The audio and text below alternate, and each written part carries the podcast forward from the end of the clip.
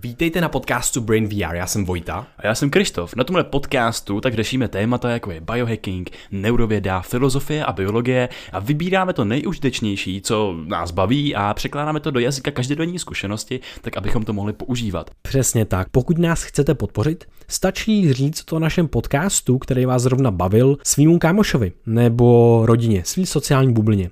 Potom nás můžete podpořit i finančně na Startovači. Tam nás někteří z vás podporují již přes rok a tímto bychom vám moc rádi poděkovali. Opravdu si toho vážíme. No a máme pro vás ještě jednu věc a tou je deset procent sleva na e-shop uplife tečka cz při zadání kódu bé dva té vé á. Ve světě doplňků stravy je těžký se vyznat a proto existuje tenhle e-shop. Vybírají se tam ty nejkvalitnější produkty, které opravdu fungují a sami je používáme. V oblibě máme bylinky na paměť, jako je brahmy, gotu kola nebo medicinální houby. A s Krištofem jsme vytvořili suplementační online kurz, na který je stále sleva padesát procent. Je to opravdu taková encyklopedie doplňků stravy, obsahuje devadesátidvoustránkovou e-knihu, přes dvě stě padesát vědeckých zdrojů, čtyřicet pět doplňků stravy, které vysvětlujeme a popisujeme na třiceti názorných videích. Na tohle dílo jsme opravdu hrdí, protože to je filtrát toho nejlepšího ze světa doplňků stravy, kde se už několik let pohybujeme. Veškerý odkazy budou v popisku tohoto podcastu a nyní přejeme už příjemný poslech. Tento podcast slouží pouze pro vzdělávací účely a žádné informace v něm zmíněné byste neměli brát jako lékařskou radu.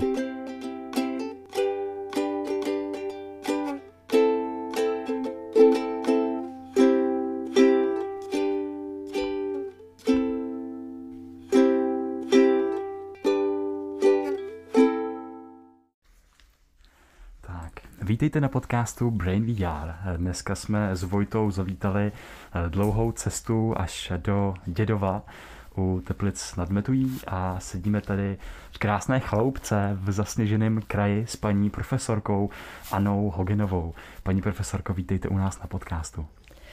Děkuji moc krát a jsem ráda, že jsme tady.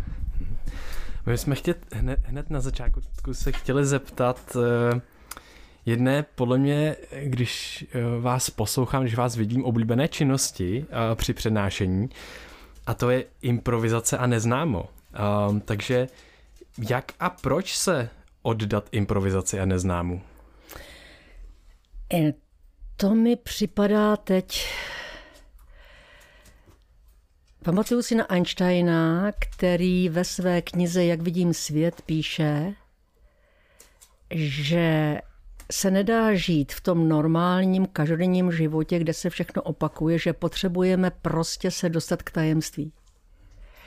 A to tajemství znamená, že musíme jít do rizika a že musíme tvořit na místě a musíme být sami svým tvořením překvapováni, protože z toho pak je obrovská radost, protože ten život je opravdový, není předem naplánovaný a vypočítaný a to je to, co dnešní člověk nejvíc potřebuje.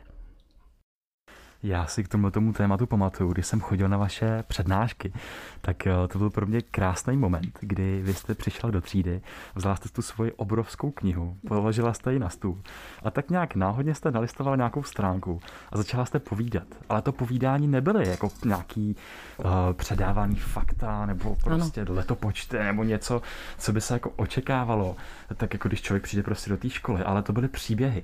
To byly příběhy a vy jste nás těma příběhama dokázala tak moc krásně vtáhnout do té hodiny. A taky si pamatuju, když jste vyprávěla právě uh, o, těch, o tom, jak se dneska přednáší, že vlastně nemáte ráda ty připravené prezentace. Nenávidím je. Já teď právě bývám také u státních zkoušek na pedagogické fakultě, kde už se vlastně skoro nic jiného nezkouší než didaktika. Takovým řemeslným způsobem, bez myšlenky, je to jenom techné, je to jenom systém, je to předem vypočítáno, naplánováno, je to odporné přímo. Já vám mohu říct, že toto musí ty děti v té škole otrávit. Jo? Protože ten e, učitelův projev musí se rodit v tom daném okamžiku, protože ty děti to hrozně vycítějí. To nemůže být předpřipraveno tak, jak se to dneska dělá technologicky, řemeslně, mechanicky, odporně. Není tam vůbec nic z tajemství, není tam otevřenost k něčemu, co je přesahující, co by nás mohlo vábit k dalším otázkám. Je to něco, co bych řekla, že tu dušičku přímo zabíjí. Mě tady je, tohle je jako jedno z témat, který často řešíme, na který teďka často narážíme. Jedno z nich bylo s Bobem Kartousem, který vlastně řeší vzdělávání a vz, řeší takzvané skryté kurikulum, což je právě ten způsob předávání těch informací. Je to právě to, co člověk vyzařuje za těmi slovy, slovy které používá. Um, po, potom mi to připadá taky jako jedno téma, které jsme řešili právě s kognitivním psychologem z Toronské univerzity Johnem Vervaekem, který mluví o takzvaných ztracených způsobech vědění a, on, a vy jste to krásně popisovala v jedné vaší přednášce. A to bylo, že my si předáváme, tady přímo je kousek jako cita, citace, napětí bytostného tázání vede ke vhledu do podstaty. A potom to je základ vzdělanosti. Pokud je ta vzdělanost ale založena pouze na šablonovitém vědění, na jakýchsi propozicích, které pojmenovávání věcí, které potom předáváme dál, tak to může vést ke vzniku jakési krize smyslu. Um, a protože máme pocit, že všechno již víme a že náš život je předurčen. Můžete k tomuhle, k tomuhle něco povědět? Mhm.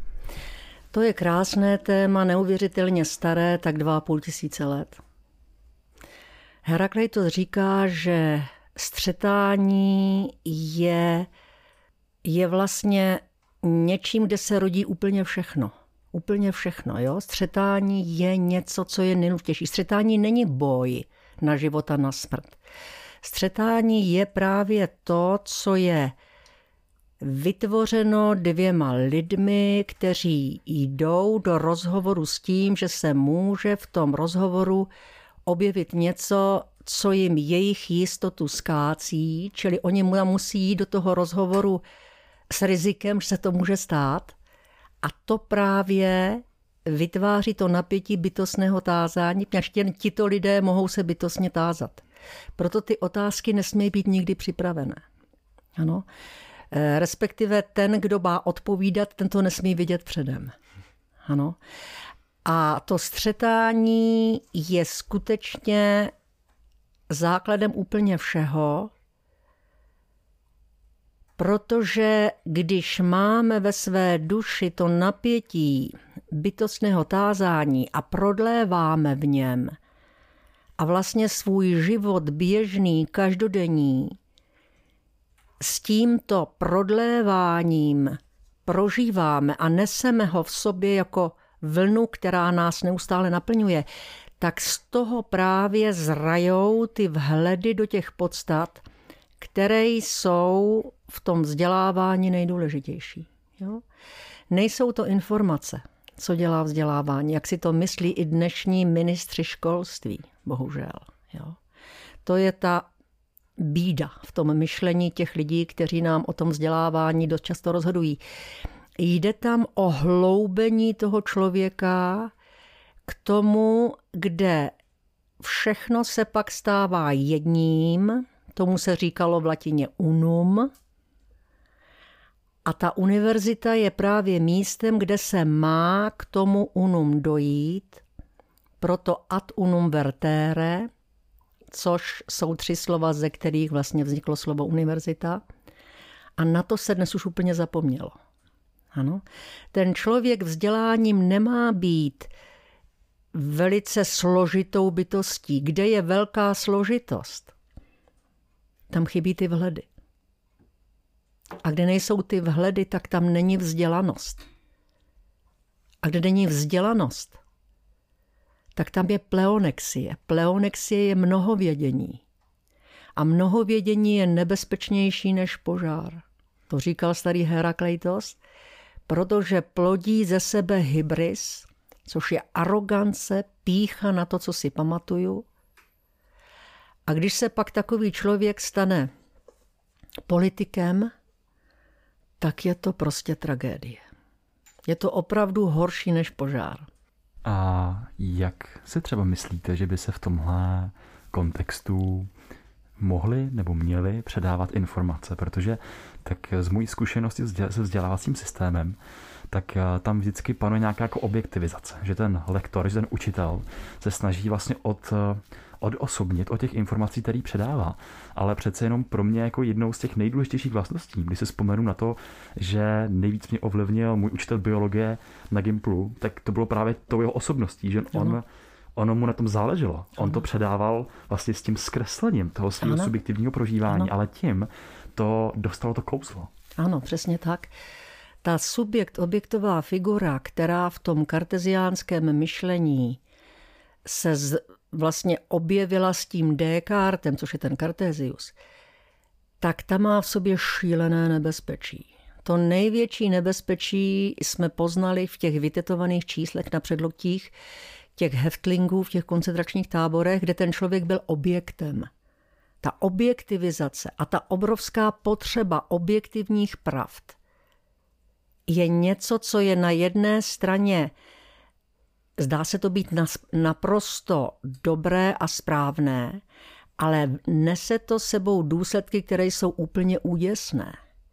Čili ta subjekt, objektová figura, která v tom našem myšlení je, musí být tím, kdo ji užívá, a on ji obyčejně užívá jako něco, co je bezprostřední, co je samozřejmé, takže nikdy se nezeptá, jestli ta figura je v pořádku. Ano?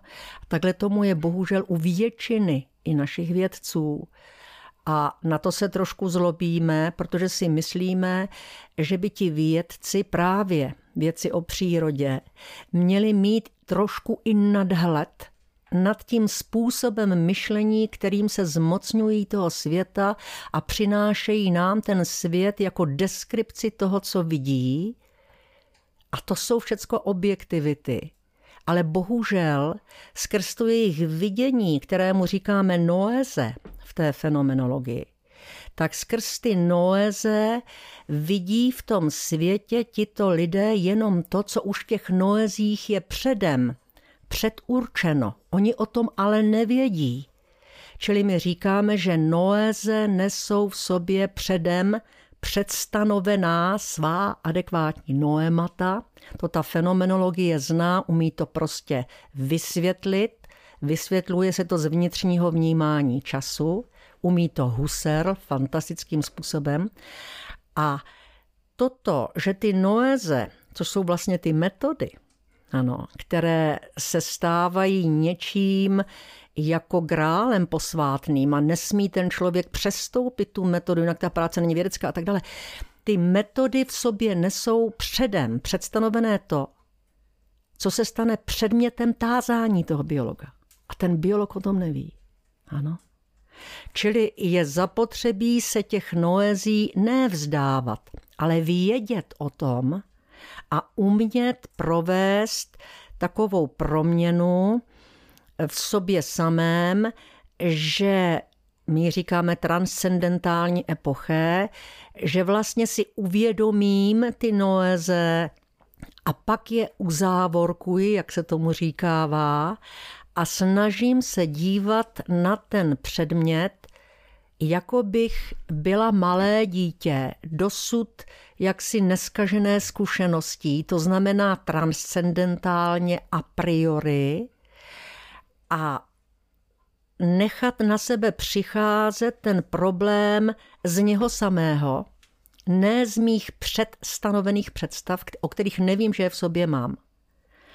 A pak může dojít, řekla bych, k neočekávaným objevům, které čekají na takového člověka, aby je otevřel. Ano.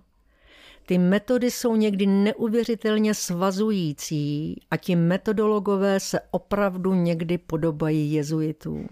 Ano. Uh, tohle jenom v v tom mozku. Tohle může být reprezentováno něčím, jako jsou třeba jako automatický vzorce myšlení, který ano.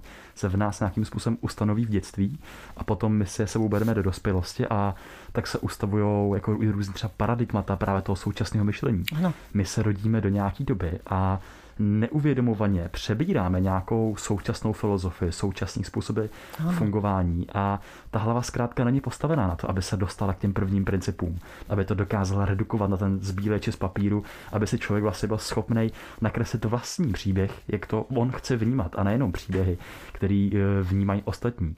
A tohleto právě i John Vervaeke popisuje, že když se tohleto stane, když my dokážeme redukovat to poznání na ty první principy, tak to právě může vést k tomu vhledu, že my najednou můžeme změnit tu perspektivu nahlížení, tu samou věc a vlastně i tím způsobem, jak se nám ta samotná věc jeví. A najednou uh, tam prostě dochází k objevům, jako Einstein nepřišel na svoje největší teorie tím, že by uh, v tom v těch papírech nebo v těch prostě v tom poznání ležel den co den. On na patentovacím úřadě ano. tak dělal úplně jinou činnost a jenom v té jeho mysli se jakoby vařily polívky. Ano, z toho, přesně co tak, to je, tak to je. A z toho, co vlastně, jakoby, jak, jak, jak on se dovolil vlastně nabourávat mm-hmm, nějaké jakoby současný, mm-hmm. současný vědění. Mm-hmm, přesně tak. Víte, co je v tomhle, v tomto procesu nejdůležitější? Vzbudit privaci, co je nedostatek podstatného pochopení něčeho, vzbudit. To musí udělat učitel, ale jsou jedinci, ve kterých to vzniká jako samostatně. To byl třeba Einstein, že jo. Sedne si obkročmo na paprsek a poletí, že jo, teď jak budou vypadat ty domy kolem a tak dále. To jsou právě ty důsledky neuvědomované, provedené transcendentální epoche, kterou on ani samozřejmě takto pojmenovat neuměl a nemohl, ale dělal ji. Ano. On se díval jako malé dítě, protože měl v sobě hlad, hlubokou privaci, která vznikala. Privace znamená nedostatek. Nedostatek něčeho hrozně podstatného. A toto je vůbec nejdůležitější moment v poznávání a nejdůležitější moment vlastně i v těch didaktikách a v té pedagogické práci, na který se úplně zapomíná. Ano. Mě to ještě připomíná právě...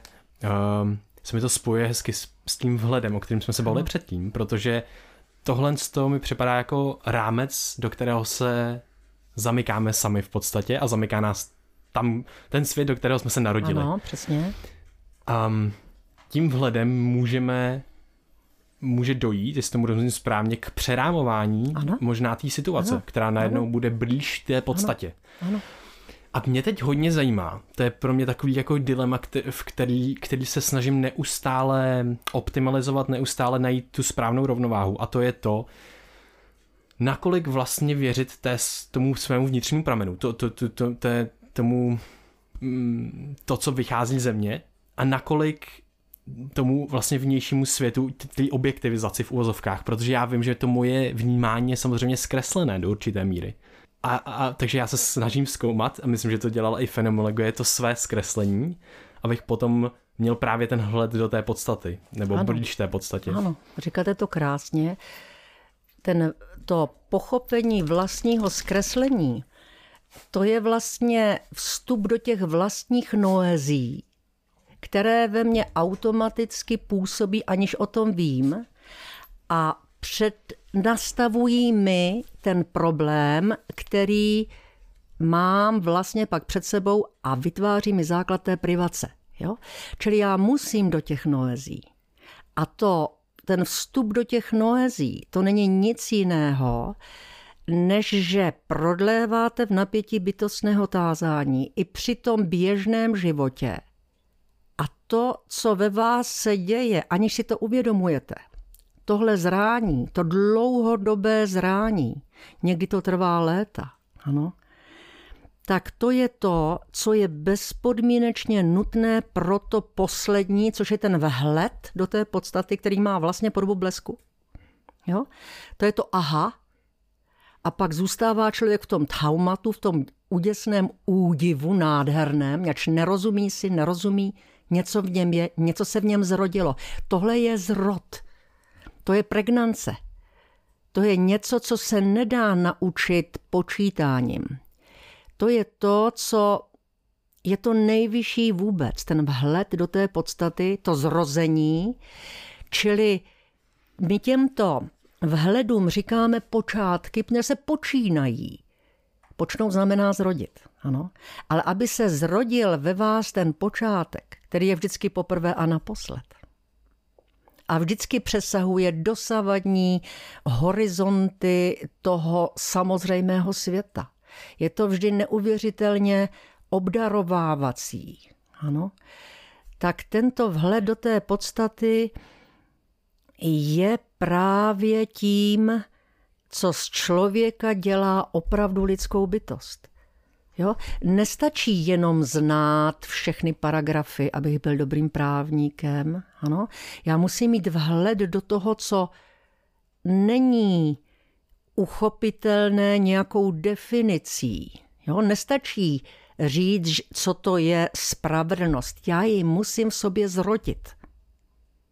A to je to, co je zapotřebí v tom vzdělání. Hrozně moc a čím dál tím víc. A neví se o tom. Tyhle věci se jenom rodí v duši. Ty se nedají předat. Čili tady vám žádné peníze nepomohou. Ano? Buď jste schopní rodit v sobě ty vhledy do těch podstat, a to je možné jenom tehdy, máte-li v sobě privaci, hlad po poznání, jako měl Einstein. Hlad. I když prostě pracoval v Bernu v tom, v tom úřadu, že jo, tak prostě mu to pálilo v tomhletom smyslu, proto najednou on řekne aha a ono mu to vyskočí. Vyskočí to, to je ten blesk. Jo? Všechno veliké se rodí v blesku. Panta oikadzei keraunos. Jo? Všechno rodí blesk. Čili tohle ty blesky musí ta univerzita jako brát vážně a musí k tomu vytvářet předpoklady, což vůbec nedělá, protože se mění na firmu. Ano. Můžu tedy to bytostné tázání pochopit jako ten hlad k tomu vhledu, ano, hlad potom, ano. Co mi ještě... Jako to je ten hlad, ano, který vede lidi, jako jste třeba vy dva, k tomu, že děláte tyto druhy podcastů. Jo? Kdyby to ve vás nebylo, tak to nebudete dělat. Nemůžete to pak dělat, ano. Pro tyhle věci musí se v tom člověku také zrodit. Ten, u toho Platona máte mezi tím čtvrtým stupněm poznání, což je pojem, a mezi tím pátým stupněm poznání, což je ta idea, máte takzvaný chorismos, což není nic jiného, než že ztratíte své staré jistoty a prodléváte v plnosti toho nejistého v samotě. A to je předpoklad toho, abyste mohli vstoupit do toho posledního stupně k té ideji. Ano. Čili je zapotřebí to zrání, to nalaďování. To nalaďování Heidegger nazývá slovem dispozicio. Co to znamená? Že se dáte do dispozice toho problému, který vás naplňuje hladem po otevření toho, co je v něm tím tajemstvím. To bylo to, co vedlo toho Einsteina. On byl vlastně dítě. Ano. Celý život. No. Tady mě vlastně zajímá, protože hmm, my, máme, my máme vlastně neskutečný štěstí, že můžeme dělat ty podcasty, protože uh, vy jste v jedné přednášce, jedna, předná, jedna vaše přednáška se jmenuje Odvaha ke štěstí. A já myslím, že to byl takový ten počáteční vhled, který nás k tomuhle tomu, který nás tomu donutil, ale to byl jako, roč, jako letitý proces, než jsme se odhodlali. A, ale přece jenom nějak vymezit se z těch jako zaběhlých kolejí, které někde běžejí, tak lidi jako dokážou a není jich jako nějak extrémně mnoho. A tady mě právě zajímá to, jak vlastně to bytostní tázání, jak pro ně vytvořit ten prostor, pro to nalazování, třeba ve vzdělávacím systému, ve společnosti, protože přece jenom my žijeme v nějaké společnosti a není to jenom o těch lidech, kteří si dovolí se vyřadit z ní a jít s nějakou vlastní cestou, která může být slepá, která by může zavést úplně jako do jiných, do jiných sfér, ale přece jenom potřebujeme, potřebujeme to bytostní tázání, jak si, jak to říct, to se dá jen probudit. Žádným očkováním, ničím to se nedá do toho člověka dostat. Jo? Ale jak to probouzet právě? Jak to, dá se to probouzet jenom rozhovorem. Jo? Ten učitel musí mít v sobě tu schopnost být opravdu v hlubokém rozhovoru s tím studentem. Musí tedy v těch přednáškách jít do toho rizika, že se někde zasekne nebevět kde. Jo? To tam prostě klidně může být vidět. On musí vlastně přinášet to svý rození myšlenek, který v něm jest, před ty studenty. A oni to hrozně dobře pochopí. A nemusí vám to hned říkat, bylo to takový nebo takový. To je to, co v nich zapustí kořínky a u někoho to otevře tu odvahu k tomu opravdovému tázání. A tohle je nám zapotřebí. Jo, ten rozhovor, člověk je jenom rozhovorem. Jo?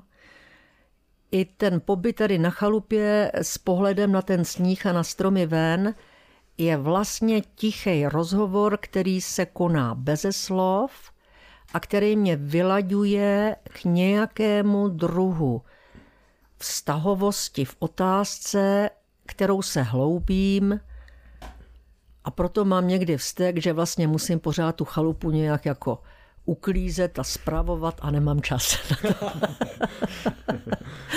Ale vím taky, že ten život je velký dar a že obstarávání musí člověk brát jako nevyhnutelnost, jako dýchání, a tak se o to také snažím. Um. Já bych si chtěl ještě představit to, to bytostné tázání. Zaprvé mi tam hraje, vychází mi na povrch slovo odvaha mm-hmm. hodně a, a potom vlastně může to vypadat tak, že člověk se odhodlá sedět sám právě v tom tichu a nechá vlastně občas ten nepříjemný moment toho, že je v nejistotě, ne, ne, neskáče hned po dalším stimulu z toho okolí to a chvilku jako zůstane, jako, jako kdyby meditace v podstatě. Je to podobný proces. Je, je, to, je to součást toho bytostného tázání? Může, může se člověk tázat bez toho, aniž by se tázal? Ne. Řekl se to naprosto přesně. Aha. Tak, jak se to řekl, tak to je. Jo? Ten člověk musí mít odvahu. Jít do nejistoty, do samoty, musí v sobě mít, řekla bych, učit se neustále znova, poprvé a naposled, to je počátkovat to smíření s ontologickou nouzí, což v našem případě je třeba možnost naší smrti, ano, protože jen v této svobodě, v této volnosti mohou přicházet ty vhledy do podstat z toho zrání, které se děje, i když o tom nevíme. Jakmile máte v sobě bytostnou otázku, tak ona ve vás myslí, i když vy zrovna, já nevím, děláte štrůdl. Ano. Jo? Proto si pamatuju, jak na toho Newtona spadlo to jabko nebo hruška, že jo? Aha, tak ta země přitahuje tu hrušku. Jo? A přitom to v něm léta zrálo. Jo? Co je nejdůležitější, je ten interes, zájem. Inter je uvnitř a esse je věc. Jo? A ta věc je problém a ty si uvnitř té věci. Ta věc tě pohltí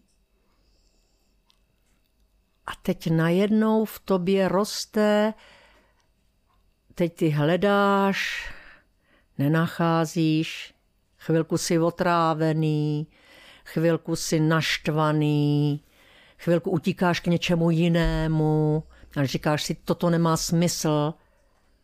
A přesto to v tobě zůstane. A pak se setkáš s momentem, který přijde z vnějšku. A najednou se to k tobě všecko vrátí. A ty si už blíž tomu vhledu. Ale tohle to trvá hrozně dlouho.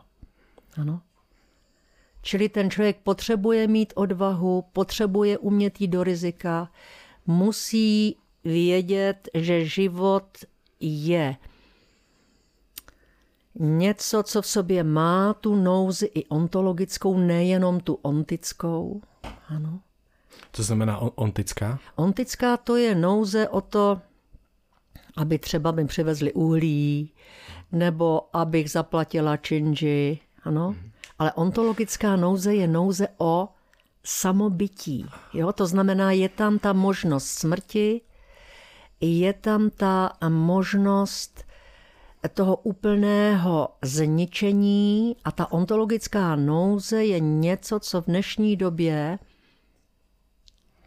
je hrozně důležitou věcí, protože když se chci dostat k tomu, co je mi nejvlastnější, to je to, s čím jsem srostlý, tak je to možný jenom jediným způsobem. Nikoliv tím popisováním předmětu, který mi leží v, klid, v klidu na stole, ano, nebo který v distanci sleduji v nějakém pohybu, což je taky předmět, protože toto poznání není předmětné. Ano. Tady jde o takzvané celky, které nemají margo, nemají okraje, nejsou klár et distincté, jak to požadoval ten Descartes. A tyto věci se dostávají do člověka úplně jinak. A ta ontologická nouze nás přivádí domů. Jo? A co to je ten domov? Domov, to je ten náš poslední pramen. Ano. Můžu? Já. já. To já jsem měl právě um, takový malinký vhled, protože my jsme se pár dílů naspět, devadesátý osmý díl našeho podcastu, jsme se bavili o existenciálních módech od, uh, původem od Ericha Fromma. Mm-hmm. A vy jste to popsala, úplně přesně to samé jste popsala, co my jsme právě popsali na tom podcastu z těch existenciálních módů, že my vlastně že jsou dva módy a jeden je mód vlastnictví v ozovkách, že já nevím, já právě potřebuju se najíst, napít a tak dále, potřebuju, abych přežil, ale potom se to přelívá do toho, že ten mód vlastnictví mi uh, vlastně zasahuje do celého toho života a snaží se mi naplnit celý ten život, protože já mám sex, mám auto, mám práci, všechno, co je, tak mám. A, a stejně jsem na tom blbě. Přesně tak. A st- mám peníze a, st- a třeba a stejně jsem na tom blbě. Ano, přesně tak je to. Je. A, a ta, takže ta společnost a ten člověk se snaží nahradit ten, ten druhý mod, který jsem nezmínil, ale to je ten mod existence, ten existenciální ano. a bytí, mm-hmm. tak se snaží naplnit tím modem vlastnictví. Ano, ale ano. ono tam furt plní, ale pokud nebude mít vhled, že ten mod vlastnictví nestačí, že musí probudit ten ano. mod bytí. Ano. Je to to samé? Ano, je to... to je přesně to samé. Ten modus takto, my máme, bereme rozhovor jednak s těmi fenomény, jako je Geštel a Machenčáv, to asi ode mě znáte, a to je ta ontická nouze, tam se ukazuje ta ontická nouze, to je to vlastnictví, ano, ale pak je taky rozhovor s bytím. A ten rozhovor s bytím je třeba to, že se posadíte v tichu, a teď si neplánujete, co budete myslet. A necháte na sebe přicházet to přicházení, nějak jen skrz to přicházení jsme a všechno jest. Ano. A tento rozhovor je to, co k vám přinese i tu ontologickou nouzi, to jest tu opravdovost, která je schována v hloubce toho, že to bytí, které je pozadím, ze kterého se všechno ukazuje, ale úplně všechno, ano, i dokonce absence věcí, nedokonalost, lež, pravda, skály, stromy, nebe, vědy, všecko se prostě ukazuje z toho pozadí, které je bytím, ale to bytí je nicotou. Až kdyby bylo něčím určitým, tak se z toho nemůže všechno vyjevovat, ano. To je nicotu a ta nicota je plná. A teď, když člověk prožije tu plnou nicotu, tak najednou je totéž, co to bytí. A v té fenomenologii platí, že když dvě věci jsou totéž, se stávají jednou věcí. Jo? Když jsou dvě věci stejné, tak jsou to pořád dvě věci. Ale když jsou dvě věci totožné, tak se stávají jednou věcí. Čili ten námořník, který čeká na t- v tom oceánu na ten vítr třeba tři měsíce a vede ten rozhovor s tím bytím, tak najednou ty hrůzy, hrůz, které tam prožívá z možností skonu a z toho, že ho nikdo nenajde, že všechno je zbytečné a že všechno je marný a tak dále, co ho tam nemůže jako nepotkat, tak najednou tím, že on je úplně prázdný od všech jistot, je plný té prázdnoty, tak je to též, co to bytí a on to bytí v tuhle chvíli má a pak už se nebojí smrti. A tohle je to, co je v té filozofii nejvyšší a je to pravdivý. A on se pak už nebojí smrti a proto, když proto má vlastně v sobě pak jistotu jiného řádu. Ale ta jistota jiného řádu už nepotřebuje žádnou argumentaci prostřednictvím nějakých soudů nebo důkazů z té onticity. Tam už ten člověk je strašně nebezpečný pro každého diktátora. Až tihle lidé se nebojí ani těch diktátorů. Proto tihle lidé vždycky žili někde nahoře. Jo, někde jako Nietzsche v nějaké jeskyni. Jo, jak to píše v Zaratustrovi. Až to jsou nebezpeční, nebezpeční lidé. My se totiž nebojí smrti. Jo? To je taky v Hegelovi, že jo, pán a rab. Čím se stává rab rabem? Protože ten strach ze smrti nedokáže překonat. Jo? Čili ta ontologická nouze, to je jediná možnost, jak se člověk dostává k sobě samému. Ale toto dostávání k sobě samému potřebuje se odrazit od toho, co je cizí, co je cizí. A to ten dnešní člověk vůbec nemá, že jo? Vy už nechodíte na vojnu, kluci, že jo? A ty holky teda trošku něco takového pochopí při tom porodu, ale hrozně na to rychle zapomenou. Čili jít do ciziny znamená narazit na něco, čemu se říká deinos. Deinos je největší hrůza. Jo, tak tomu říkali Řekové. A ta největší hrůza vzniká z toho, že nerozeznáte, co je cizí, co je doma, že to nemůžete rozeznat. Jo? To je šílená hruza. Já to mám někdy ve snech, jo? Že se probudím a ten sen má naladěnost, který vůbec nerozumím a nemůžu porozumět, i když se snažím o tom přemýšlet, jak chci. To je ta cizina. A tuhle cizinu potřebuje člověk zažít, aby se pak mohl, on se odrazí se od toho cizího k tomu, co je mu vlastní. A to je jediná cesta, jak se poznat opravdu.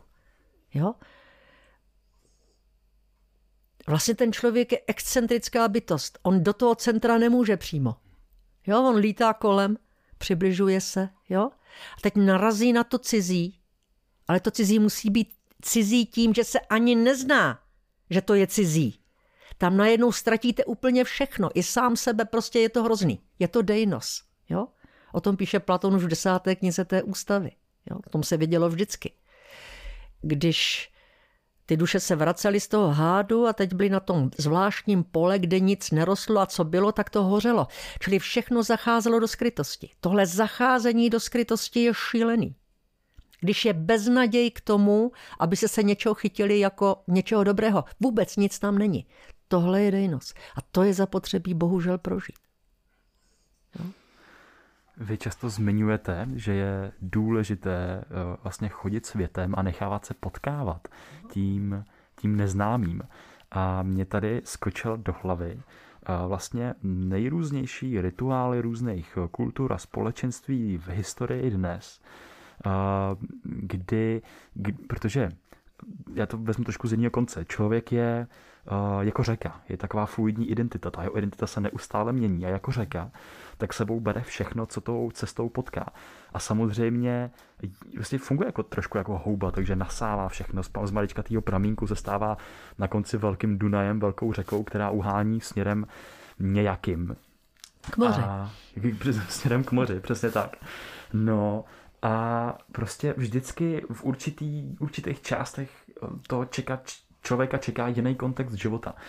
A v těch různých kulturách, ať to třeba bylo právě starověký Řecko, tak třeba ty budoucí vládce, vlastně, protože i to společenstvo chtělo, aby prostě ten vládce byl nějakým způsobem moudrý a něco, ano. A měli tam rituály, mm. že je vystavili právě, jak vy říkáte, mm. nějaké té třeba ontologické nouze, nějakému tomu dej, dejnosu, jestli ano, správně ano. skloňuju, dobře kdy to je prostě v Indiáni chodí do lesa, mají jenom luk a šíp a tam ano. jsou nejrůznější potvory, které můžou zabít a ano. to samý v jeskyni někde ve starověkém Řecku, jakože ty rituály se mi tedy ano. zdají, že právě v tom světě toho nadbytku, kterým mm-hmm. zažíváme dneska, trochu chybí. Mm-hmm. Ne, trochu, strašlivě. Jo? Většina mladých lidí si myslí, že má jediný nárok a že ten nárok je naprosto stoprocentní nárok si ten život užívat. No, všimněte si, jak často se říká, jak si to užij a tak dále. Jo?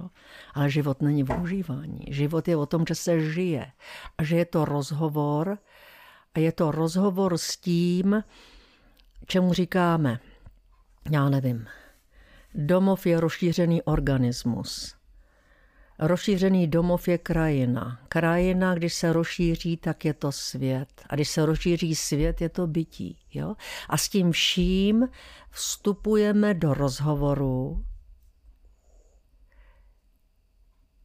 s tou privací, kdy chceme k tomu podstatnému a hrozně dlouho nevíme, co to je to podstatné. A abychom se k tomu dostali, tak musíme projít těmi stupni až do toho rozhovoru s tím bytím, ve kterém stojíme před tím, co je naprosto nepochopitelné a přesto se musíme s tím smířit. Ano. A to ten člověk dokáže. Proto si myslím, že člověk v žádném případě není nejdokonalejší zvíře, kterého evoluce stvořila. Jo? Protože když umí jít do transcendence a nahlédnout sama sebe jako bytost úplně bezcennou a přesto ví o té bezcennosti. On o tom ví, o té bezcennosti. To je ta ontologická nouze. Jo? Když on o tom ví, tak je, je, to z něj dělá něco obrovského a velikého. Ano. To říkal Blaise Pascal z Clermont-Ferrand. Jo? Člověk je veliký tím, že ví o svý bídě. Jo? A tohle je třeba učit přijímat. Dřív to dělalo náboženství, možná, že to dělá i dnes. Ale tato doba, ta karteziánská, ta technologická doba, ta o tom neví vůbec. Uh, my jsme tady několikrát zmínili bytí a zmínili jsme to pozadí, ano. což je to bytí, což je ano. ta existence samotná. Ano. Mně to připomíná, já jsem četl knížku od Petra, Petra Zamarovského, my ano. jsme ho také měli na podcastu ano. a tam krásně psal, že ta, ta jedna idea ze starověkého Řecka nebo Říma, byla, že s, existuje ten apeiron, ten, ten chaos, uh-huh.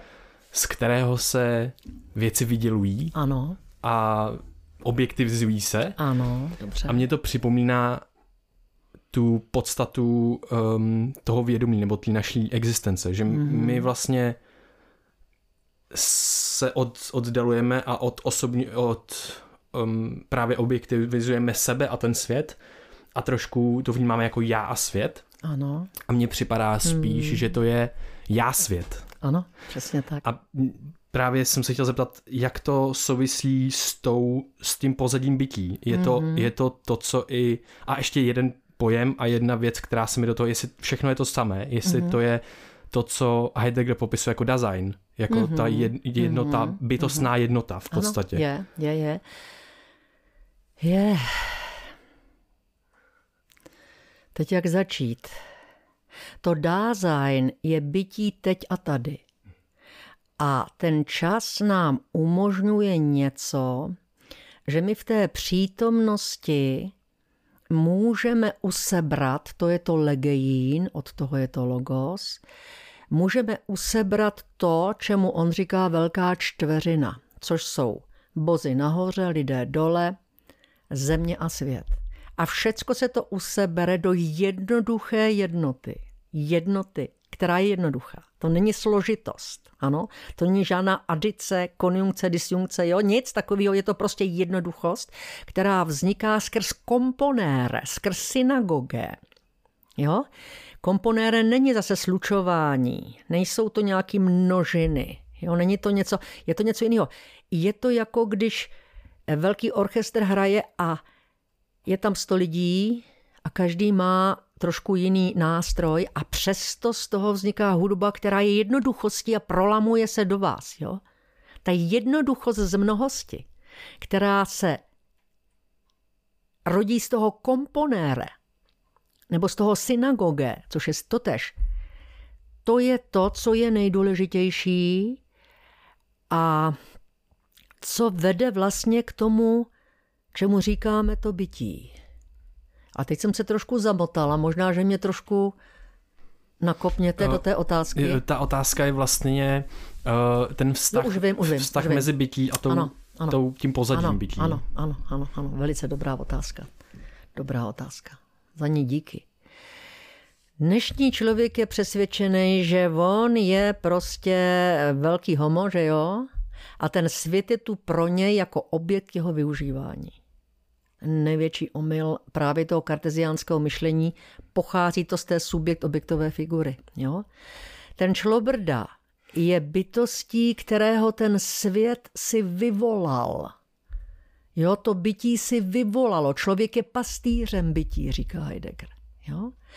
A ten člověk soupatří se světem.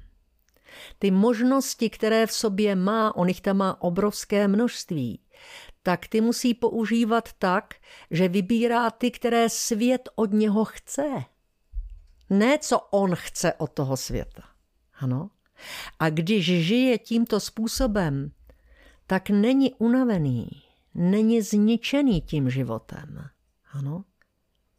Protože je v obrovské harmonii, která se nazývá nezjevná, harmonia afánes, s tím světem, umí mu naslouchat, ano, je v tom rozhovoru s tím bytím.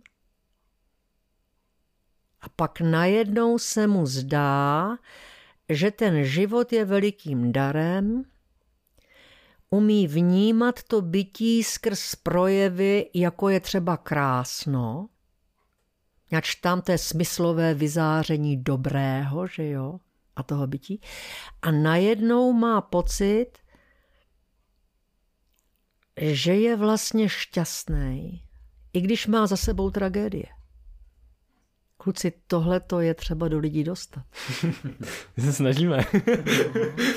Tohle je jedna z hlavních myšlenek našeho podcastu, no. Protože ten karteziánský dualismus ano. nám tam opravdu je takový sloup v cestě pro ano. nás. I vlastně v tom vědeckým objektivizaci. My milujeme vědu, ale ano. pokud někdo je, Tomáš Sedláček popisuje, když někdo je filmový kritik, tak miluje filmy. A proto tam nehledá ty nuance, proto může kritizovat filmy. My milujeme vědu, proto tam se snažíme najít ty nuance ano, a hledat ano. tam ty problémy, které můžou vyvstávat. Ano, přesně tak. Ten člověk, jak to říkám, soupatří se světem. Ten svět z nás vylomil, že máme dvě ruce, dvě nohy, dvě oči a jenom jeden nos třeba. Jo? To, jak vypadáme, to není z těch bází, jo? co jsou v těch... v těch, jak se tomu řekne? D N A. D N A, no, ano, přesně. Ten, ty, ty, ty písmena čtyři vždycky, že jo, který jsou tak v těch bázích, tak ty jsou vyvolaný tím světem. Jač my jsme jeho dítě, my jsme jeho součást, my nejsme godlike position, jo. To si ti Američané trošku se zbláznili, jo. Oni nejsou. To no. jsme často řešili na podcastu, že právě bez toho prostředí, bez toho kontextu, tak nedáváme smysl. Samozřejmě. Že vlastně, co jsou astronauti, tak jediný, že vlastně člověk může existovat víceméně jako třeba na Marsu, ale on si to svoje prostředí, který tady kolem nás vždycky musí v tom skafandru vzít sebou, protože to jiným prostředí nepřežije. Přesně tak, přesně tak. Ty kontexty jsou důležitější než texty, že jo? Staří rabíni židovští říkali, že v Tóře je nejdůležitější ten bílej papír, na kterém vyvstávají ta černá písmena. Ano? V hudbě je to ticho. Jo? Ty kontexty jsou to, co je základem toho vzdělávání, vzdělání, že jo? Jít nahoru. K čemu?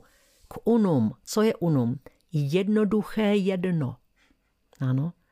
Ale které se nedá předat nějakým způsobem exaktního vědění. Bohužel.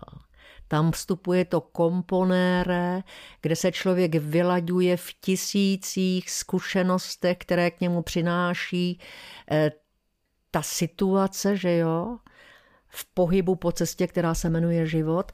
A tento rozhovor, který se děje beze slov, se slovy, který přichází z procházek, ze studia, s lidmi, se kterými mluvíte, z knížek, to všechno dohromady se prolákne do toho jednoho jednoduchého jedna, což je ten logos, který se pak musí ještě uvlastnit. Jo? A to uvlastnění vzniká tím, že jste vlastně totéž, co ta věc. Jo? A tohle mi připomíná osvícení. No je to, je to trošku osvícení. No, takový to není, asi bych do toho moc netahala ten východ, jo. Je to takový ten evropský způsob, ale podobnosti tam určitě jsou. Mm-hmm. Jako, určitě jsou. Je to takový jako osvícení s ráciem, protože... Ano, připadá... s ráciem, pozor na to, pozor na to, jo.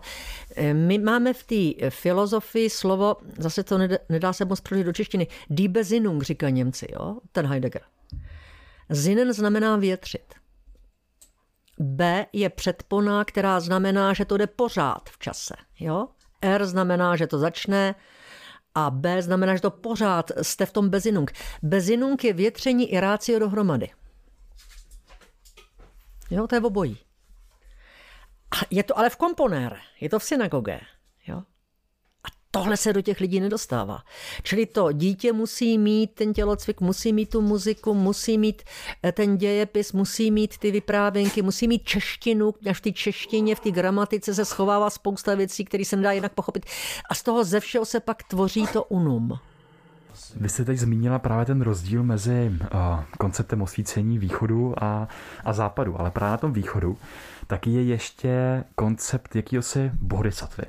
Uh, můžeme něco podobného, tak samozřejmě bodhisattva nějakým způsobem reflektuje vůbec jako lidský bytí, ale je nějaký koncept ve filozofii, který by vyjadřoval, co to vlastně ten bodhisattva je, právě když jakoby dosáhneme nějakého, nevím, dosáhneme uvědomění vhledu, a který se může brát jako vhled do té podstaty věcí, jako nějaký to osvícení, mm-hmm, skrz mm-hmm. které my potom můžeme jednat mm-hmm, jakoby v tom mm-hmm. světě. My to máme taky, jo.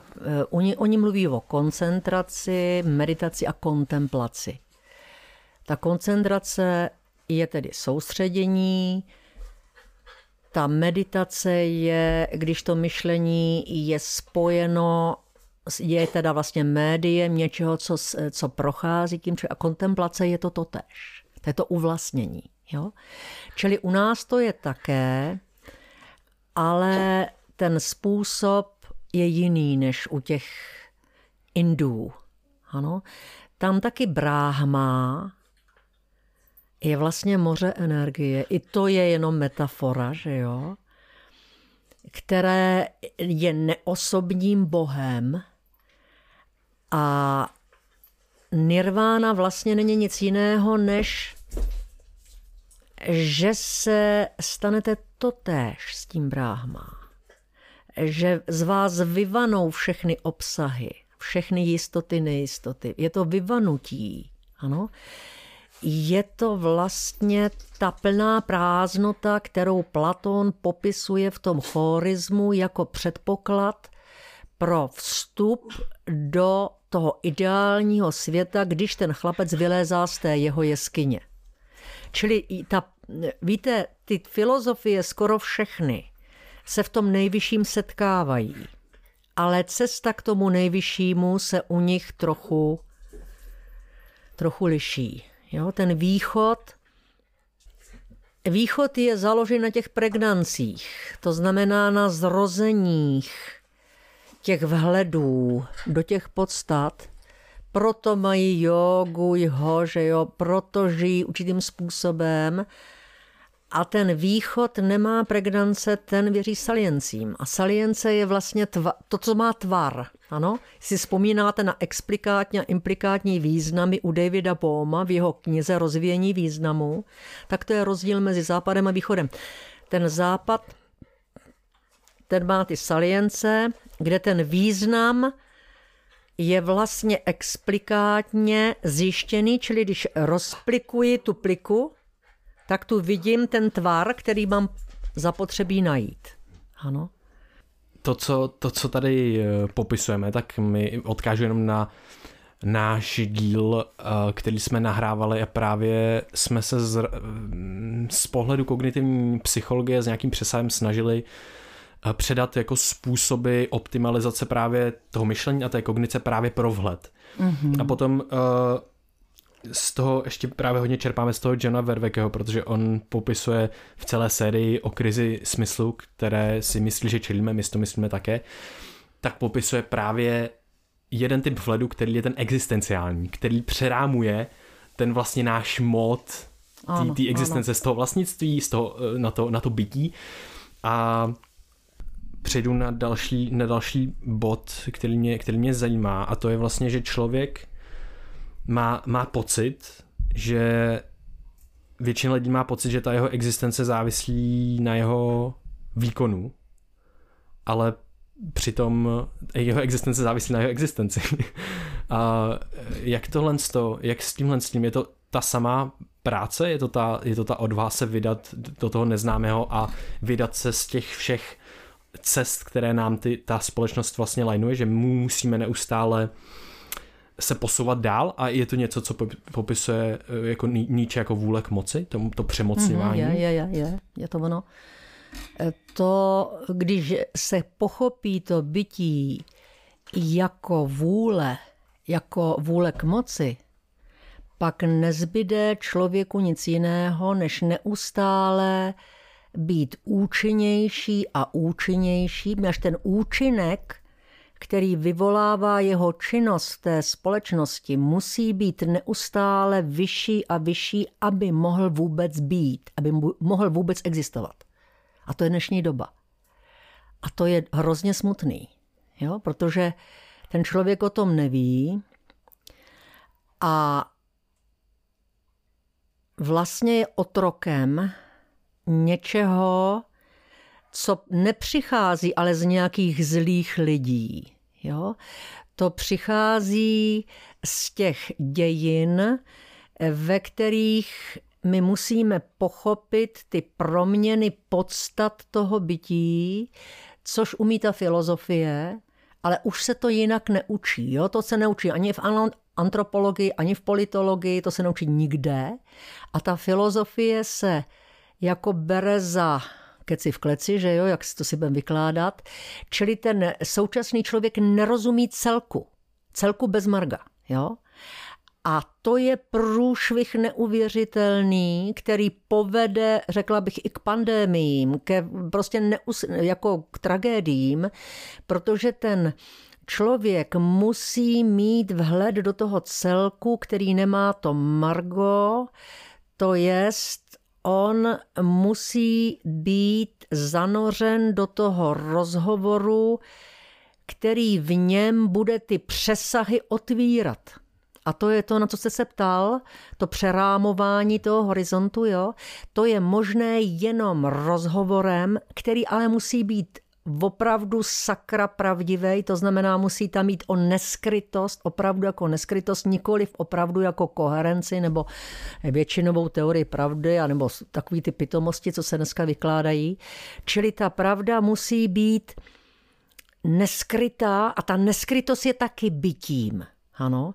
Čili potřebujeme k tomu přerámování, potřebujeme rozhovor s tím, co přichází, a čemu my nesmíme překážet, co, k čemu musíme se otevřít. A to otvírání je dneska úkol toho vzdělávání. To se neděje. Myslíte si, že tohle souvisí nějak i třeba se ztrátou kořenů? Protože ano. anarchisti, jasně anarché, anarché. zpočátku, ano. Ano. tak tam oni jsou taky pohánění tím výkonem, ale ano. vlastně jsou schopni dosáhnout svých cílů, ale pak jako začlenit se do toho kontextu toho celku, to už je daleko těžší. Přesně tak. On vlastně ten člověk, který žije v tom konceptu té vůle k moci, v tom přemocňování, on tím přemocňováním umírá. Jo? On se nikdy nemůže zastavit, protože to v něm není probuzeno. Jo? To jsou všechny ti, se podíváte na ty machry manažerskýho, a tak to, to jsou přesně tyhle typy. Jsou mezi nimi ale lidé, a já je také znám, neuvěřitelně chytří, kteří tohle přesně vědí a už se z toho umějí vyvázat. A těch je hrozně málo a jsou v pozadí, protože musí neustále těm svým nadřízeným dávat signál, já jsem ten, kdo bude zvyšovat výkon toho podniku, toho korporátu, kterého jsem členem. Jo? Čili to, z, to zrození toho nového vhledu je možné jenom v tom střetání. Střetání je sedbou všeho, jak to ten Herakleitos říkal. A to je ten rozhovor, který je bytostný, pravdivý, je s rizikem. Jenom tak je to možné, jinak to možné není. Co je jenom připravené, to je jenom přednes. Jo? Jak tento rozhovor provádíte vy? Já se snažím... Uvědomila jsem si, jak jsem byla trapná jako matka, jo? Když jsem vedla rozhovory se svými dětmi. Já jsem jim nenaslouchala z nich samých. Já jsem jim vlastně předkládala své představy o nich samých jako to, co oni, oni sami jsou, ale oni to nebyli. Jo? Čili důležité je pochopit to, co jsem pochopila já třeba v manželství, to jsem tady taky už moc, mockrát říkala, že když chci, abych já mohla žít ze svého vlastního pramene, tak to musím nejdřív dovolit tomu druhému. A pokud on je natolik jaksi chytrý, tak z vděčnosti mi dovolí potom, abych já žila z vlastního pramene. Jo? A to se podobřilo třeba v mém manželství ke konci života. Jo? Čili tohle to je hrozně důležité, to je prostě to střetání, kdy dovolíte tomu druhému, aby byl tím, čím vlastně nemůže nebýt. Jo? A pak vznikne ten ta obrovská vděčnost za to, a ta vděčnost je taková, takové síly, že pak nevadí, že má vrásky nebo že je nemocnej a že já jsem ošklivá a stará, to už pak nevadí. Jo? A tohle to, to je ono, tenhle rozhovor je třeba. Ještě k tomu rozhovoru, můžeme ho teda, můžeme, jak u vás dochází, přímo, jestli se můžu ptat, jako prakticky k těm rozhovorům, vím, že jsme to zmínili, že koukáme do sněhu a nic se neděje, čekáme na to, co vychází, ale hraje v tom roli třeba i právě, nevím, psa, psaní si nějakých strašně těch myšlenek, moc, strašně moc. Protože to je tak krásný vlastně rozhovor strašně sám se sebou, to ano, psaní. My, my hodně o tom ano. mluvíme. A to já píšu každý mě... den celý hmm. život, hmm. ráno brzo stávám, hrozně brzo. A to je pro mě nejkrásnější část dne. Jo? A já v tom, co jsem četla desetkrát, stokrát, když píšu, ono se mi to otevře a já to vidím takovým způsobem, že si vždycky říkám, tohle bych si chtěla zapamatovat, abych to mohla předávat. Jo. Ale stejně si to většinou nezapamatuju, až teprve, když situace, do které mě ten život zažene, ve mně probudí tuhle vzpomínku a začlení to do toho mého právě prožívaného života, pak se to stane součástí v tom smyslu komponéra a pak už o tom vím. Jo? A pak si to můžu znova a znova jako e, připomínat a můžu to i ostatním říkat, ale dříve ne. Jo? Máte nějaký takovýhle další mm, praktiky nebo způsoby, jak třeba přicházet k těm hledům třeba během dne? Mm-hmm. Víte, co to chce? Poslouchat lidi, i když říkají blbosti. Jo? Poslouchat lidi, i když říkají blbosti. Je to přesně tak, jak v té Werichově pohádce nebo píšou o tom i jiní spisovatelé, když posloucháte někoho, kdo vám něco říká a říká to jenom z blbosti a vy to vemete vážně, tak se vám otevře něco, co vás obdaruje. Jo? To je umět naslouchat. To se taky musí stát základem metodologie vědy. Jo? Umět naslouchat nejenom lidi, ale i třeba stromy, jo? A, a včely a, a vůbec. Ano? Uši jsou důležitý. Víc než oči. Hmm. Vlastně takovou jednou z podstat člověka je učení samo. A tohle reflektuje i jeden psychologický koncept, kterýmu se říká růstový mindset, který neskutečně, neskutečně se rozšířil ve dnešním světě. Ale pro nás, jak my jsme se ho rozebrali z toho, co třeba víme jakoby o biologii, tak právě toto růstové myšlení souvisí právě s tím, že ke všemu se dá přistupovat s tím, že to je učící proces. Že vlastně, když nás připadne nějaká negativní událost, tak jediný, co my z toho budeme těžit, tak je to učení. Nějakým způsobem, ať chceme nebo nechceme, ať to vybereme nebo nevybereme, vždycky se z toho něco naučíme. A stejně, jako když nasloucháme okolním jevům, tak taky. Neustále se učíme něco nového. Ten náš, zase z té biologické perspektivy, ten mozek, to je tak fascinující věc, ano, co všechno do sebe dokáže ano. nasát. Ano. A jak on dokáže přijít s tím nejlepším možným řešením. Že nedávno jsme se bavili s Vojtou a vlastně přišli jsme na to, že uh, mozek, když mu dáte volné ruce, tak vám optimalizuje život. Tak vám vyřeší život. A to mi připadá jako krásný, že vlastně to učení je ve všem. Ano, je to tak, je to tak. Protože všechno je rozhovor. Jo, a když se bere vážně a naslouchá se tomu, tak takhle pak to je. Víte, my neříkáme mozek, my říkáme duše. A musím vám říct, že čím jsem starší, tím jsem z toho víc jako na větvi, až ta duše nemá hranice, jo.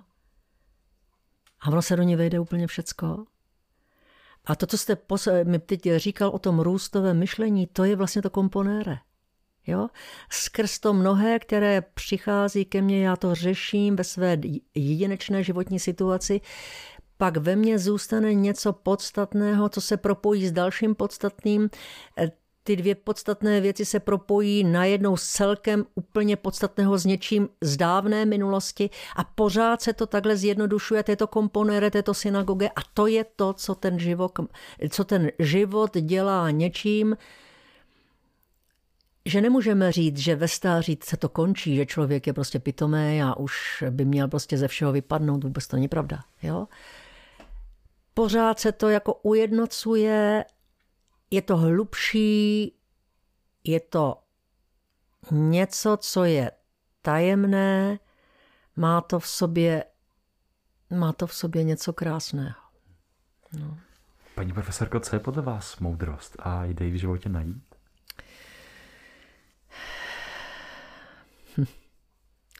Moudrost. To je to jedno, co vzniká tím synagoge, tím komponére.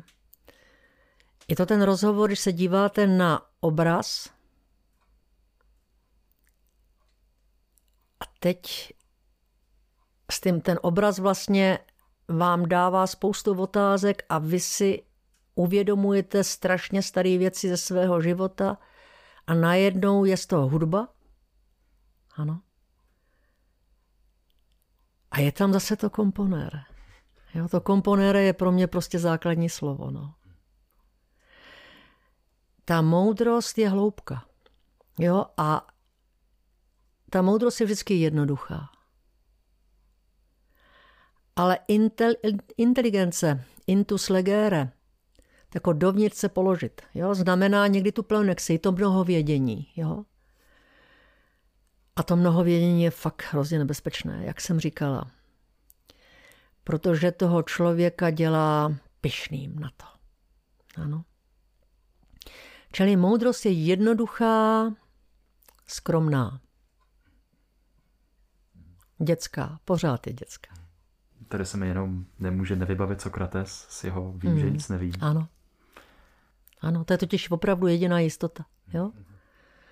Vím, vlastně, že vím o tom, že to vědění musí vycházet z něčeho, co je vlastně tím, tou prázdnotou, a tu já nemůžu znát. To já můžu jenom v tom komponéře, v tom usebrání a uvlastnění negativním způsobem poznat, potkat, vím o ní. Vím, že přichází vždycky jako blesk, že přijde za ten život mnohokrát a vždycky poprvé a naposled. Jo? A protože si na ní pamatuju, tak přežívám. Ano. Moudrost se nevlastní. Ta se vždycky rodí znova. Uh, já kdybych byl posluchač, nebo když jsem posluchač, nebo čtu nějakou filozofii, nebo něco, co mi právě přináší nějaké vhledy, nebo nějakou možná moudrost, nějaké pro mě důležité informace, tak potom se snažím to nějakým způsobem integrovat do toho svého života. Ano. Protože mám pocit, že často dochází, že se sám sebe klamu. Že sám sebe klamu tím, že získám nějakou informaci nebo nějaký vhled a myslím si, že aha, já už vím. A já si musím neustále připomínat, že nevím, abych nezapomněl na ten vhled, protože ten vhled automaticky zapomínám tím, jak žiju. Je to, to mě zaprvé fascinuje na vás, že mám pocit, že to, o čem mluvíte, že, že tím jste, že, že, že to... To uvlastnění tam musí být. No, takže jak vlastně, jak vlastně teda m, potom ideálně, kdybych byl teda posluchač, který poslouchá tento rozhovor a najednou má tam nějakou informaci, nějaký, má tam nějaký vhled. Co je, ta další, co je ten další krok pro to, aby ho, aby ho dokázal integrovat do svého života? Protože e, asi to není to, že má vhled a řekne, aha, to je ono, už to mám a konec. E, jaký je ten další krok? Je to, zapíšu si to, budu nad tím přemýšlet, um, budu se dostávat do podobných situací, kde jsem ten vhled měl. Jak to vlastně udělat tak, abych to dokázal dostat a uvlastnit si to?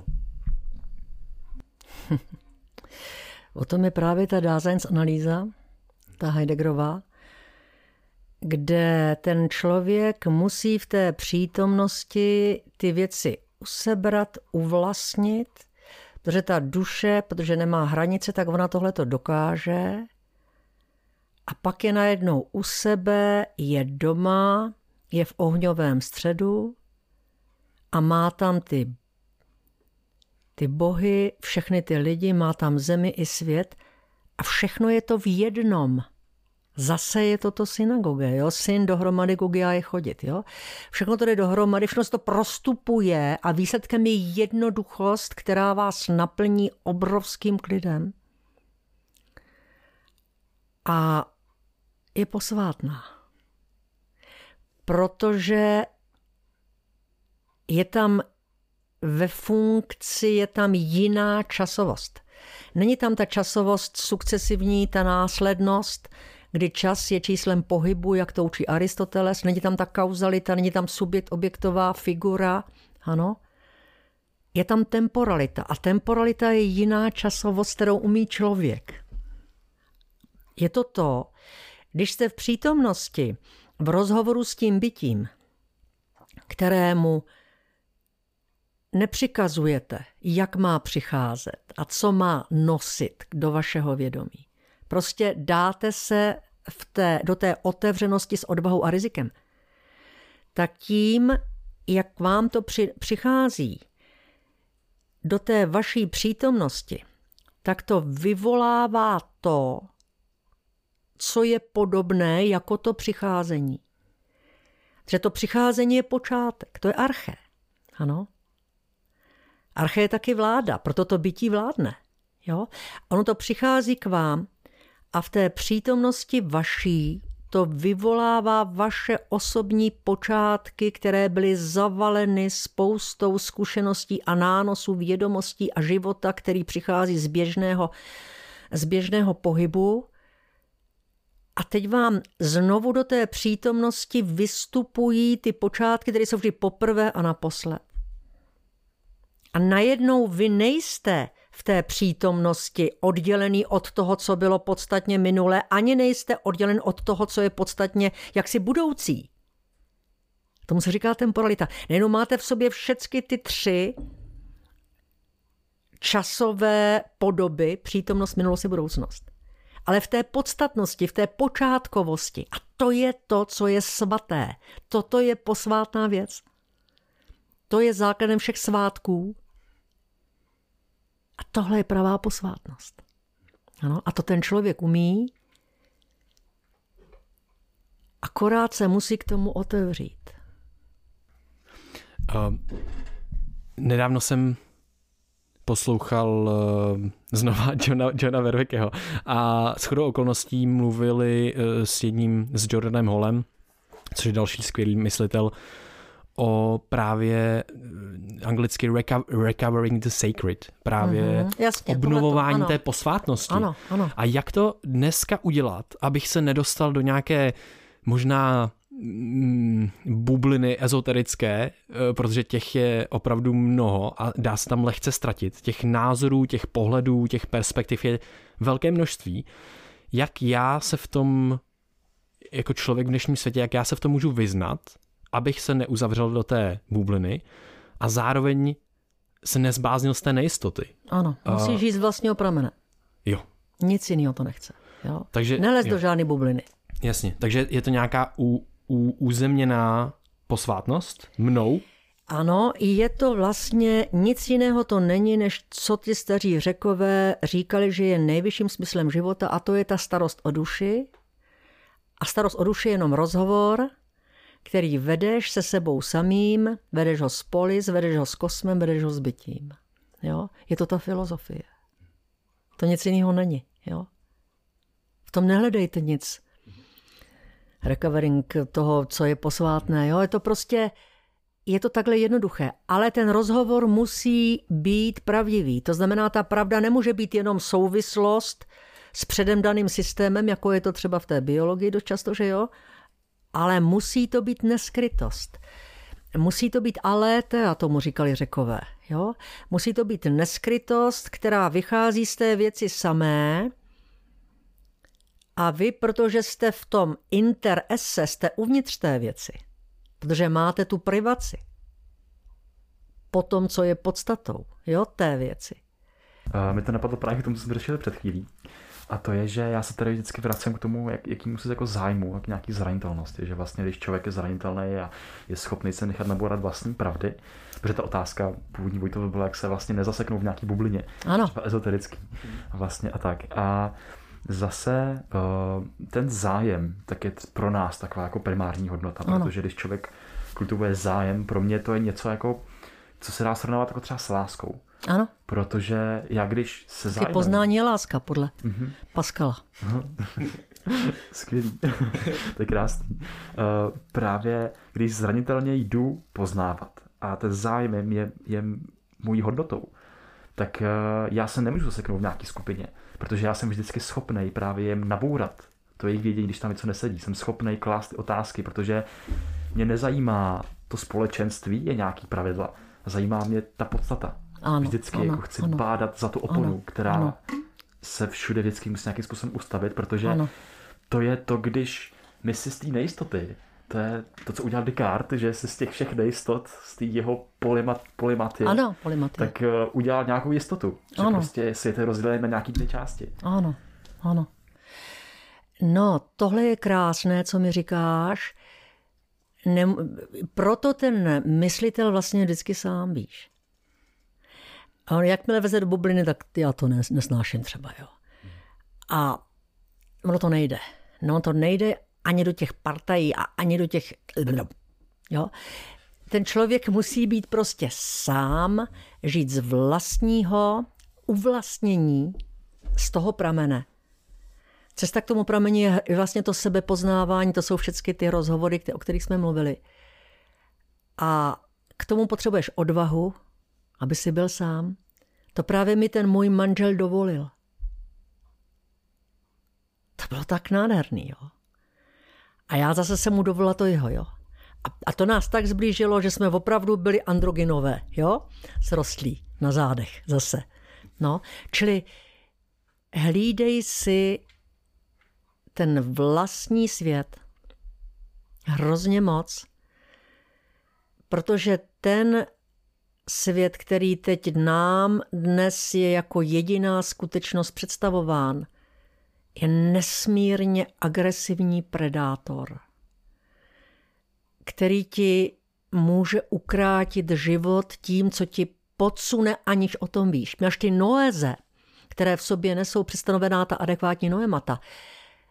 Ty noéze jsou dnes v digitálním světě už tak, jak si známe, i když ne pod tímto názvem.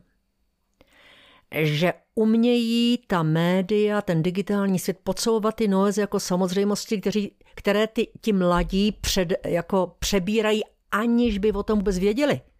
Ano.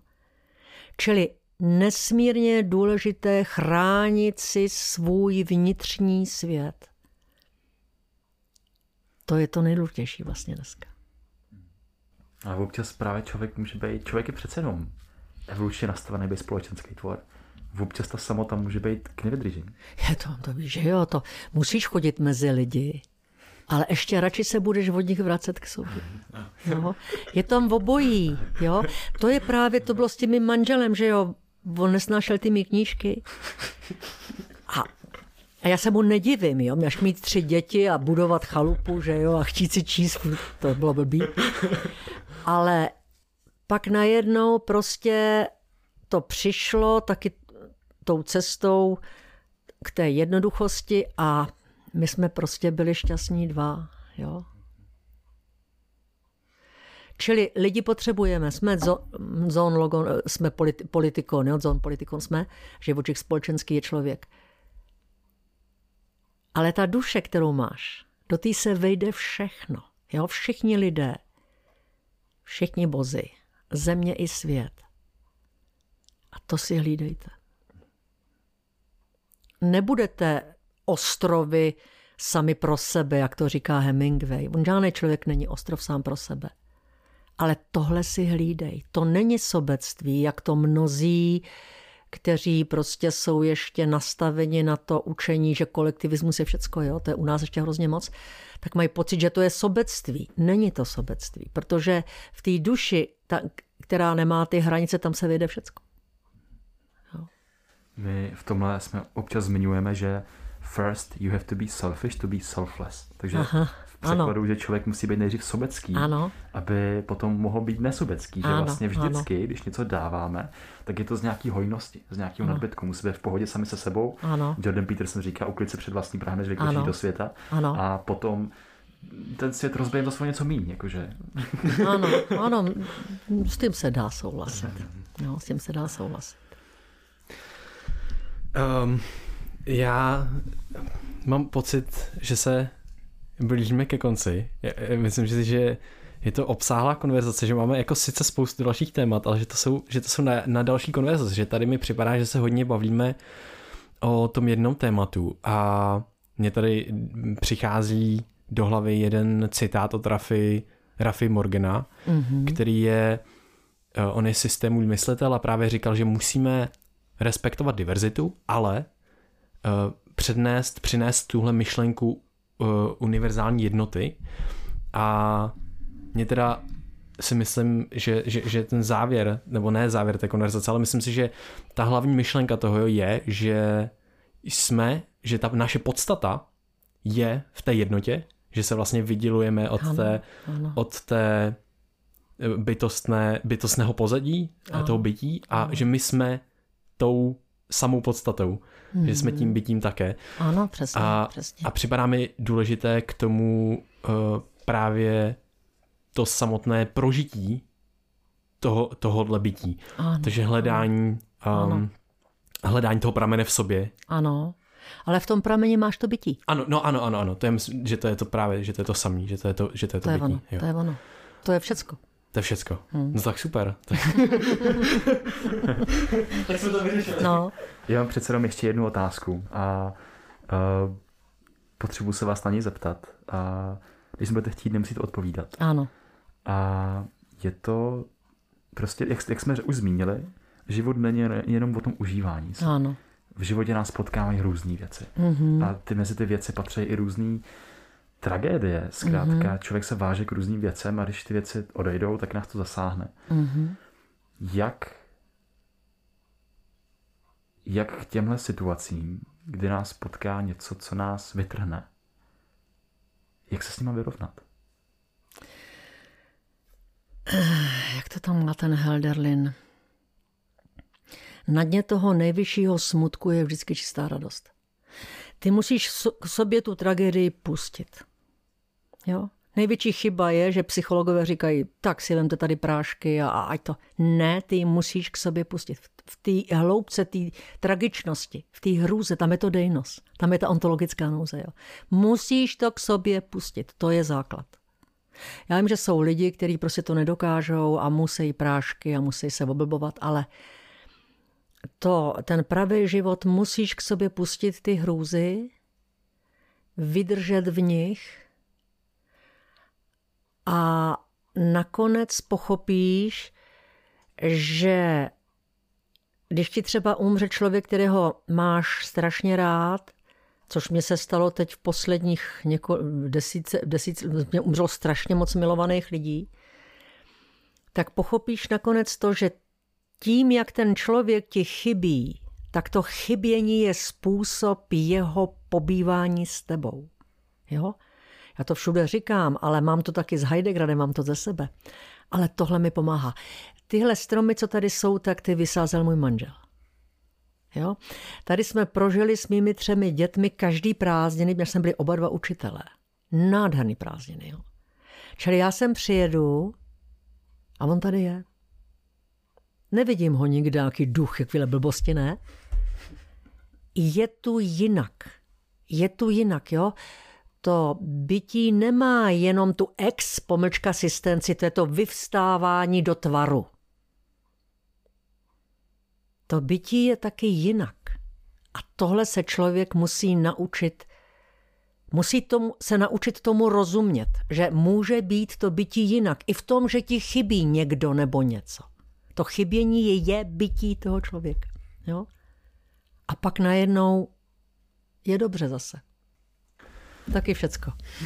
Paní profesorko, moc vám děkujeme. Je to nádherná konverzace a pro mě je to jedno z těch uh, malých přání, který jsem měl ve s váma ten rozhovor. A protože myslím, že na těch vašich přednáškách uh, jste mi hodně ovlivnila život. A působila jste mi hodně vhledu během, během toho, toho rozhovoru, vlastně toho naslouchání. Takže já vám moc děkuji, že jste se na nás udělala čas v tomhle krásném kraji uh, v téhle době. A možná se vás ještě zeptám na jednu věc, a to, jestli dnes, tak máte smysl života, jestli jste našla smysl života, což je velkým téma, tématem hodně lidí dnes. Mm-hmm. Já jo, já jo. Vím, že to je ten rozhovor pokornej. Vím, že k tomu, abych mohla tohle prožívat, patří ty obstarávačky, všechny, které mě denně prostě atakují a štvou mě nesmírně. Vím, že to musím udělat, tak jdu a udělám to. Jo? A snažím se být v tom rozhovoru takovým způsobem, že dělám to, co chce ode mě ten svět. A tak se mu jako otevírám, abych to taky trošku věděla, co chce. A to je ten rozhovor, nic víc to nechce. Hm? Já teda taky musím poděkovat za úžasný zážitek, protože mě vždycky v těchto rozhovorech fascinuje to, že já při nich docházím k těm vhledům. Já, já, já vlastně jsem fascinovaný tím, že, že v hlavě mám možná nějaké informace, nějaké vhledy, ale ten obrázek je natolik rozštěpen, že já nedokážu bez toho, aniž bych šel do toho rozhovoru, jak sám se sebou, třeba s deníkem, nebo s nějakou knihou, nebo s filozofií, to nedokážu dát do toho celku.